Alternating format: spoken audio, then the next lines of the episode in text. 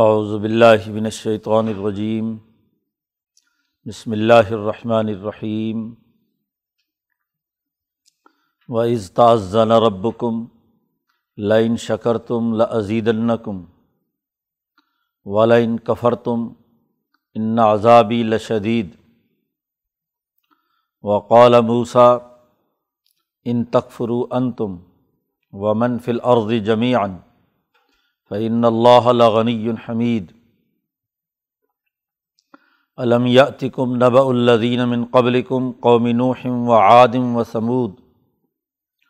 والذین من بعدہم لا یعلمہم الا اللہ جاءتہم رسلہم بالبینات فردوا ایدیہم فی افواہہم وَقَالُوا إِنَّا كَفَرْنَا بِمَا أُرْسِلْتُمْ بِهِ وَإِنَّا لَفِي شَكٍّ مِّمَّا تَدْعُونَنَا إِلَيْهِ مُرِيبٍ۔ قَالَتْ رُسُلُهُمْ أَفِي اللَّهِ شَكٌّ فَاطِرِ السَّمَاوَاتِ وَالْأَرْضِ يَدْعُوكُمْ لِيَغْفِرَ لَكُمْ مِنْ ذُنُوبِكُمْ وَيُؤَخِّرَكُمْ إِلَىٰ أَجَلٍ مُّسَمًّى۔ قَالُوا ان انتم الا بشر مثلنا تريدون ان تصدونا عما كان يعبد آباؤنا فأتونا بسلطان مبين۔ قالت لهم رسلهم ان نحن الا بشر مثلكم ولكن الله يمن على من يشاء من عباده وما كان لنا ان نأتيكم بسلطان الا بإذن الله وعلى الله فليتوكل المؤمنون۔ وما لنا الا نتوكل على الله وقد هدانا سبلنا ولنصبرن على ما آذيتمونا وعلى الله فليتوكل المتوكلون۔ صدق اللہ العظیم۔ یہ سورۃ ابراہیم کا دوسرا رکوع ہے۔ کل یہ بات چل رہی تھی پچھلے رکوع میں کہ انبیاء علیہم السلام دنیا میں انسانوں کو ظلمتوں سے نکال کر، ظلم کے نظام سے نکال کر عدل و انصاف کی روشنی اور اللہ کے ساتھ جوڑنے کی نورانیت کی طرف متوجہ کرتے ہیں۔ لِتُخْرِجَ النَّاسَ مِنَ الظُّلُمَاتِ إِلَى النُّورِ۔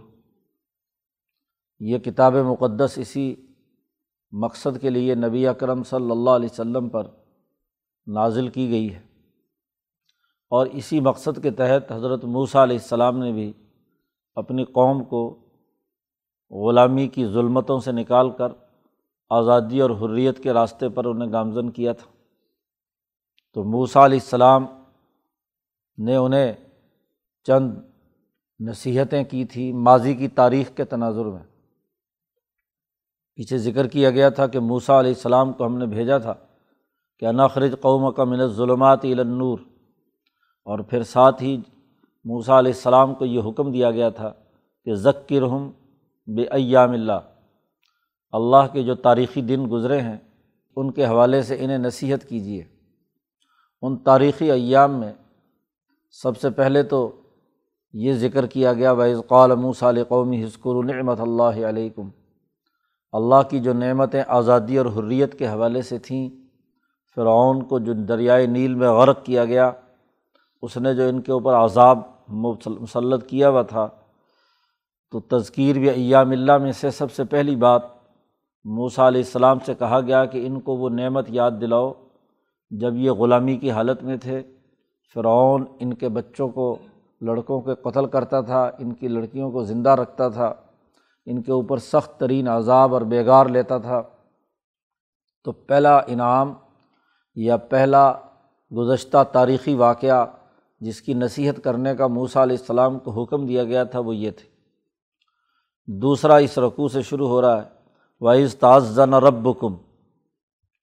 یہ بھی ان کو یاد کراؤ۔ پیچھے کہا تھا وَإِذْ قَالَ مُوسَىٰ لِقَوْمِهِ، تو یہ بھی اذ سے شروع کیا ہے کہ وہ واقعہ یاد کرو کہ جب تمہارے رب نے تم سے اس بات کا وعدہ کیا تھا، تمہیں یہ بات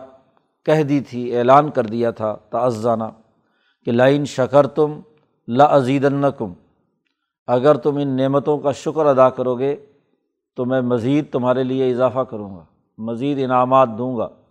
یہ جو فرعون سے آزادی کی نعمت ہے اسے تم اچھی طرح یاد رکھو گے اور اللہ کا شکر ادا کرو گے تو میں آگے قوم عمالقہ کو ختم کر کے وہاں بیت المقدس پر مزید تمہارے لیے انعامات کے دروازے کھول دوں گا۔ لیکن یاد رکھو، وَلَئِن كَفَرْتُمْ، اگر تم نے انکار کیا تو ان عذابی لشدید، بے شک میرا عذاب بڑا سخت ہے۔ جب تم ناشکری کرو گے میری نعمتوں کی، آدمی کو جو نعمت ملے اس کا وہ اللہ کا شکر ادا کرے اور اس کا پورا پورا حق ادا کرے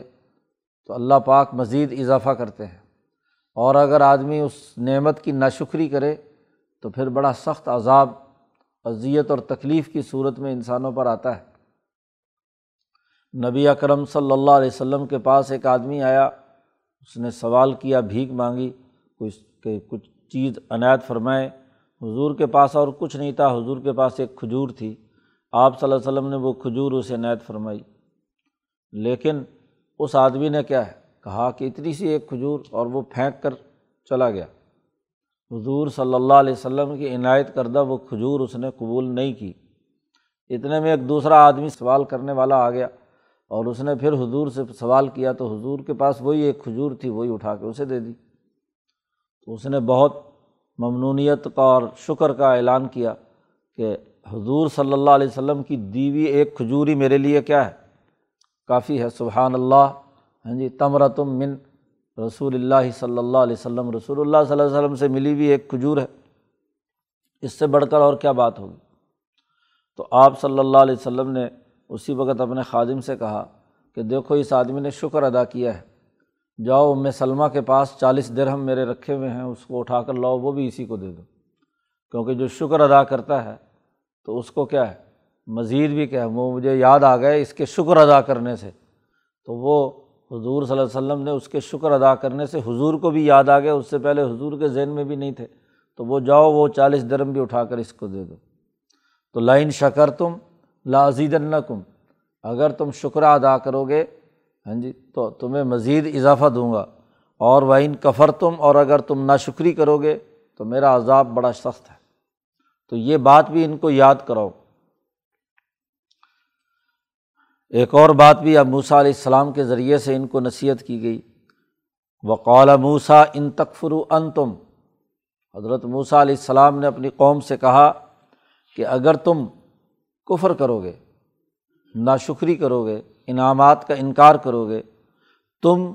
اور ومن فی الارض جميعا، زمین میں جتنی مخلوق ہے ساری کی ساری ہاں جی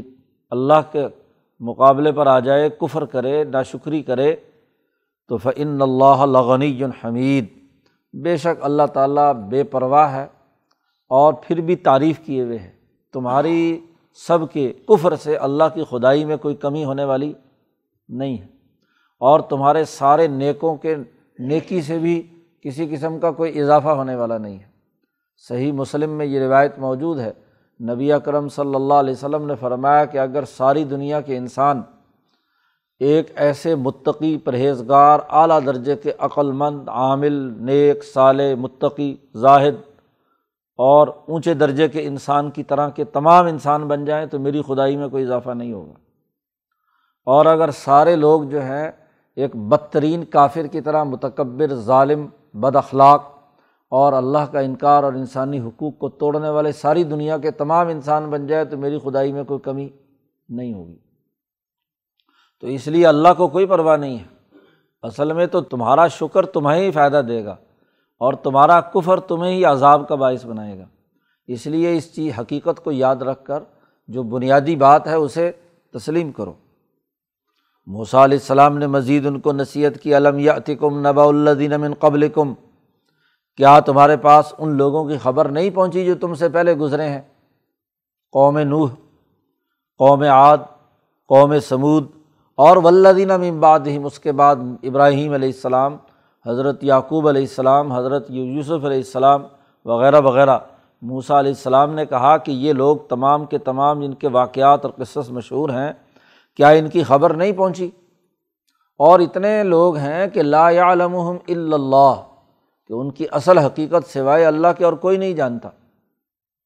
یعنی دنیا بھر میں ہر قوم میں ہم نے ایک نبی بھیجا، اور جب بھی کسی علاقے کے اندر نبی اور رسول آیا تو وہاں کے لوگوں نے یہی رویہ اختیار کیا جو آگے تفصیل اس کی بیان کی جا رہی ہے۔ تو ان تمام ایام اللہ کو، جو تاریخی ایام ہیں، ان کو یاد کرو۔ اس کی اساس پر ان کو موسیٰ علیہ السلام نے نصیحت کی، جاتہم رسلہم بالبینات، ہر قوم کی طرف ان کے رسول واضح دلائل لے کر آئے تھے۔ ہم نے جو آیات دی تھی، ہم نے جو پیغام دیا تھا، ہم نے جو ان کو طریقۂ کار سکھایا تھا، اس کے مطابق انہوں نے انسانیت کے سامنے ہماری آیات پیش کیں۔ لیکن فردوا ایدیہم، پھر انہوں نے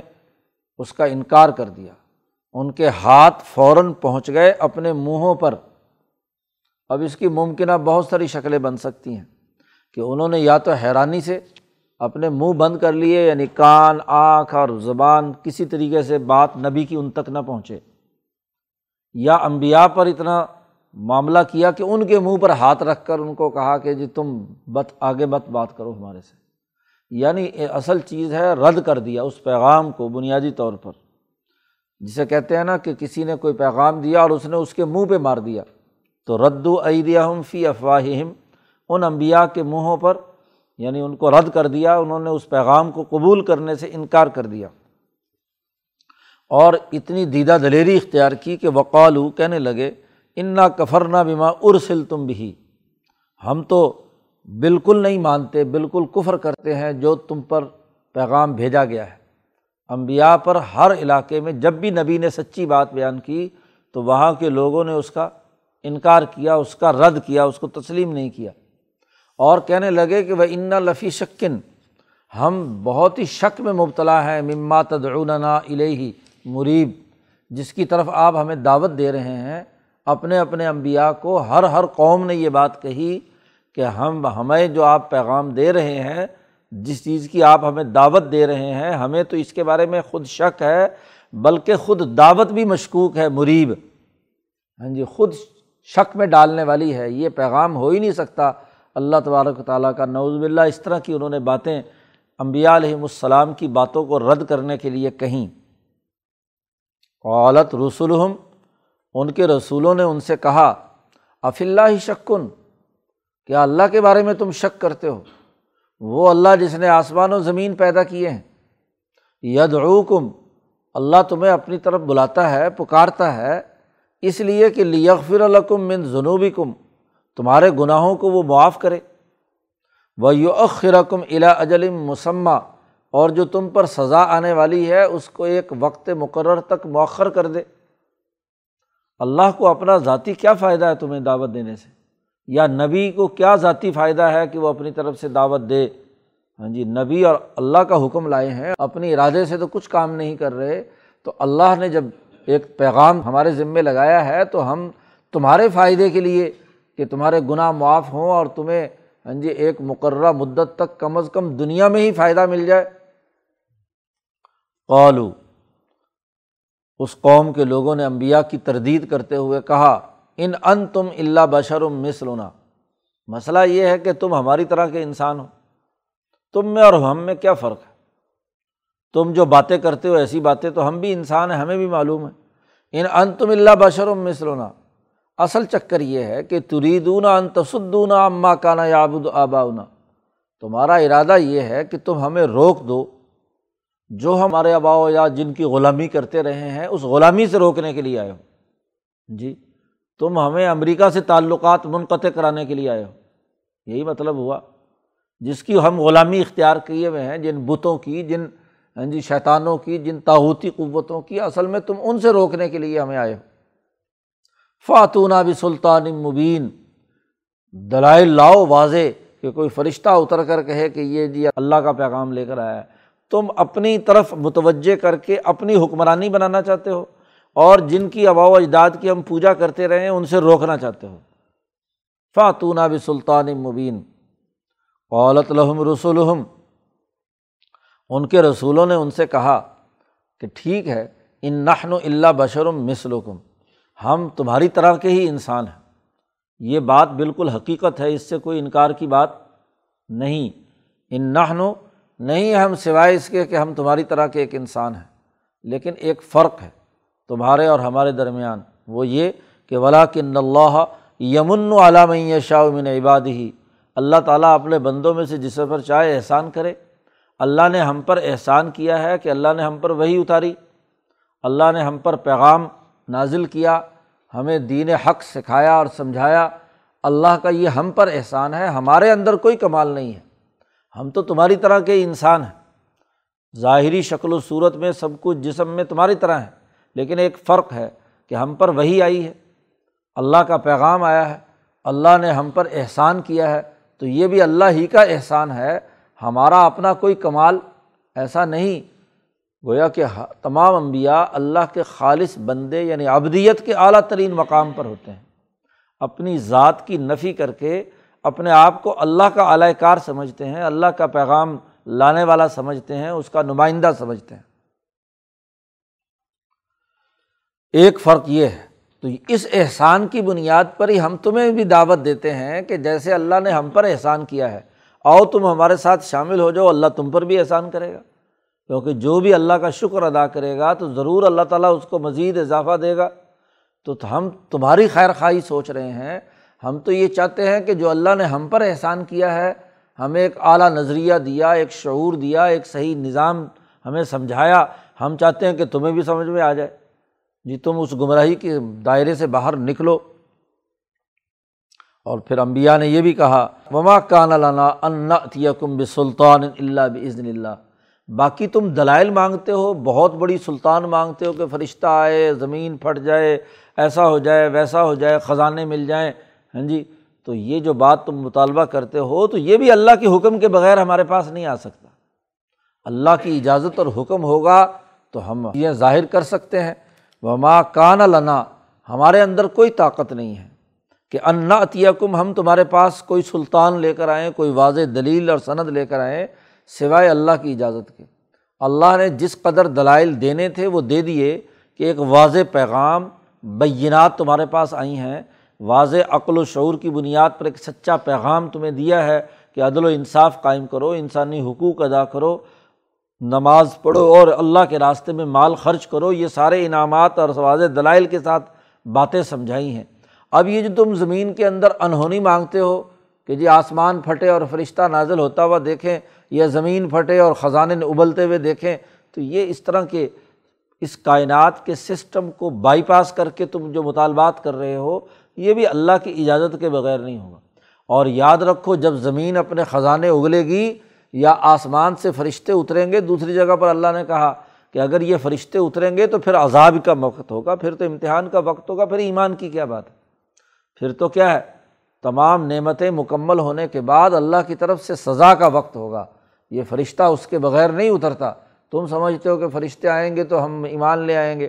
فرشتہ جب اترے گا تو اس وقت تو سمجھ لو کہ سب کچھ لپیٹ دیا جائے گا۔ وَعَلَى اللَّهِ فَلْيَتَوَكَّلِ الْمُؤْمِنُونَ، اور اللہ ہی پر مسلمانوں کو چاہیے کہ وہ توکل کریں اور اعتماد کریں۔ اللہ کے پر اعتماد اور توکل کا اعلیٰ مقام ہی انبیاء کی شناخت ہے، اور اسی کی وہ دعوت دیتے ہیں کہ اپنی ذات، اپنی خواہش، اپنا ارادہ، اپنے تقاضے ختم کر کے اپنے آپ کو اللہ کے سپرد کر دینا، یہ اصل میں کیا ہے، انبیاء علیہم السلام اور ان کے متبعین کی عبدیت کی شان ہے۔ اور اللہ پر کیوں نہ بھروسہ کریں، وما لنا الا نتوکل علی اللہ، ہمیں کیا ہو گیا کہ ہم اللہ پر اعتماد نہ کریں، اس پر توکل اور بھروسہ نہ کریں۔ وقد ہدانا سبلنا، اسی نے تو ہمیں سیدھا راستہ دکھایا ہے، تو جس نے اس نے ہمیں پیدا کیا، ہمیں سیدھا راستہ دکھایا، دنیا میں زمین میں چلنا پھرنا، رزق کمانا سکھایا، ہاں جی، اور اسی طریقے سے کام کرنا سکھایا، تمام امور میں وہی اللہ ہمیں ہدایت دینے والا ہے، تو اس اللہ پر ہم کیوں نہ توکل کریں۔ دنیا کی جتنے بھی سہارے ہیں یہ تو سارے ایک مقررہ وقت کے بعد ختم ہو جاتے ہیں، جی اماں جان ہیں ایک وقت تک ہیں، چلی گئی بات ختم، ابا جب تک تھے تھے چلے گئے چلے گئے، ہاں جی بھائی بہن، عزیز و اقارب، رشتہ دار، باپ، استاد، پیر، مرشد، نبی، سب دنیا سے چلے جائیں گے، تو کوئی بھی رہنے والا نہیں ہے،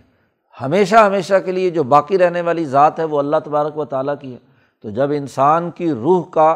اور اس کے قلب کا تعلق اس ذات پر اعتماد کے ساتھ ہے تو جس نے پیدا کیا ہے تو ضرور وہ تمہارے لیے راستے کھولے گا. جی اگر اماں نہیں ہے، ابا نہیں ہے، استاد نہیں ہے، مرشد نہیں ہے، پیر نہیں ہے، رہبر نہیں ہے، کوئی حکمران آپ کی نسل کا نہیں ہے، آپ کے خاندان کا نہیں ہے، کوئی نبی نہیں ہے، تو تب بھی اللہ تو ہر جگہ پر ہے. اور یہ ساری جتنی بھی ہاں جی جتنے بھی رشتے ہیں یہ انسان کے ساتھ ہر وقت چوبیس گھنٹے تھوڑے ہی رہتے ہیں. جی آدمی دنیا میں ادھر ادھر چلتا پھرتا ہے تو وہ ظاہر ہے کہ ان رشتوں کے ساتھ ہر وقت تھوڑا ہی رہتا ہے، ہر آدمی اپنی اپنی جگہ پر الگ ہے. لیکن جب اللہ پر اعتماد ہے تو اللہ ہر جگہ پر ہے، اول آخر ظاہر باطن، ہاں جی سوئے ہوئے، جاگتے ہوئے، چلتے ہوئے، پھرتے ہوئے، ہر جگہ پر اللہ شاہ رخ کے قریب ہے. تو کیوں نہ ہم اللہ پر توکل کریں. باقی رہی یہ بات کہ تم ہمیں تکلیفیں پہنچاتے ہو، ہر نبی کو ایذائیں دی گئیں تو وَلَا نَصْبِرَنَّ عَلَىٰ مَا آذَیْتُمُونَا، ہم ضرور بے ضرور صبر کریں گے اس پر جو تم ہمیں تکلیف دو گے. ہاں جی تمہاری تکلیفوں پر صبر و استقامت کے ساتھ ڈٹے رہیں گے، ہم اپنا نظریہ نہیں چھوڑیں گے. یہاں صبر سے مراد یہ نہیں کہ شکست خوردگی ہے،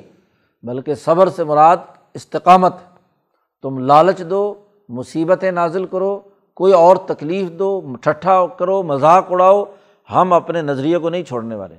ہم جس ایمان و یقین کی کیفیت میں ہیں، جس عمل صالح کی دعوت دیتے ہیں، اس سے کسی قسم کا انحراف نہیں کریں گے. ہم اپنے پروگرام اور نظریے پر ڈٹے ہوئے رہیں گے. عَلَىٰ مَا آذَیْتُمُونَا، اور وَعَلَى اللَّهِ فَلْيَتَوَكَّلِ الْمُتَوَكِّلُونَ، دوبارہ انبیاء کی طرف سے یہ بات آئی کہ اللہ ہی پر توکل کرنے والوں کو توکل کرنا ہے،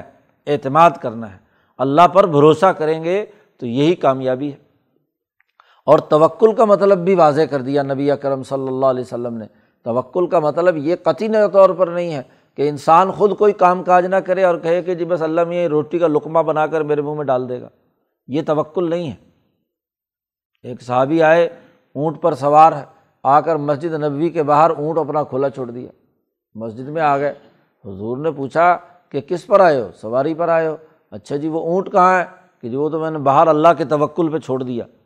حضور صلی اللہ علیہ وسلم نے فرمایا کہ پہلے اس کا پاؤں باندھ اسے بٹھا کر، یا اس کی نکیل کسی کھونٹے کے ساتھ باندھ، کسی درخت کے ساتھ باندھ، اور پھر اللہ پر توکل کرے. اللہ میاں تیرے اونٹ کی لگام پکڑ کر باہر بیٹھا رہے گا؟ جی پہلے اپنا کام تو کر، جتنا تیرے بس میں ہے وہ تو کر. وہ کیے بغیر ہی کہے کہ جی میں نے تو اللہ پر اب توکل کر دیا، بھائی جو بھی کچھ کرے گا اللہ میاں ہی کرے گا، میں نے تو کچھ نہیں کرنا. یہ نہیں، دنیا میں جتنی تمہارے اندر طاقت اور قوت ہے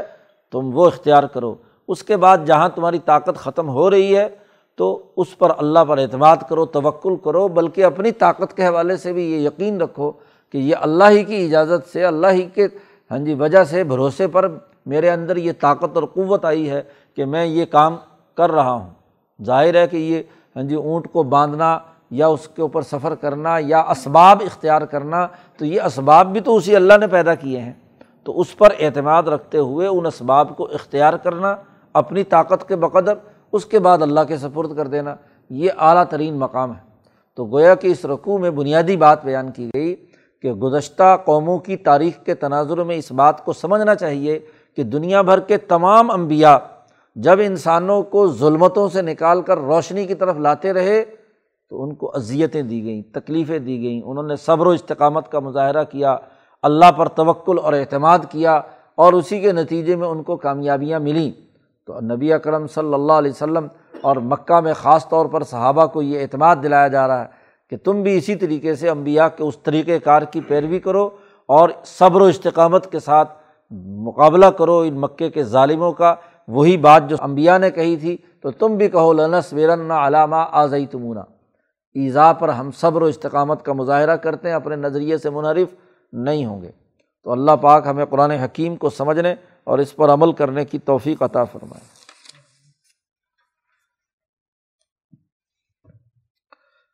اللہم صلی اللہ.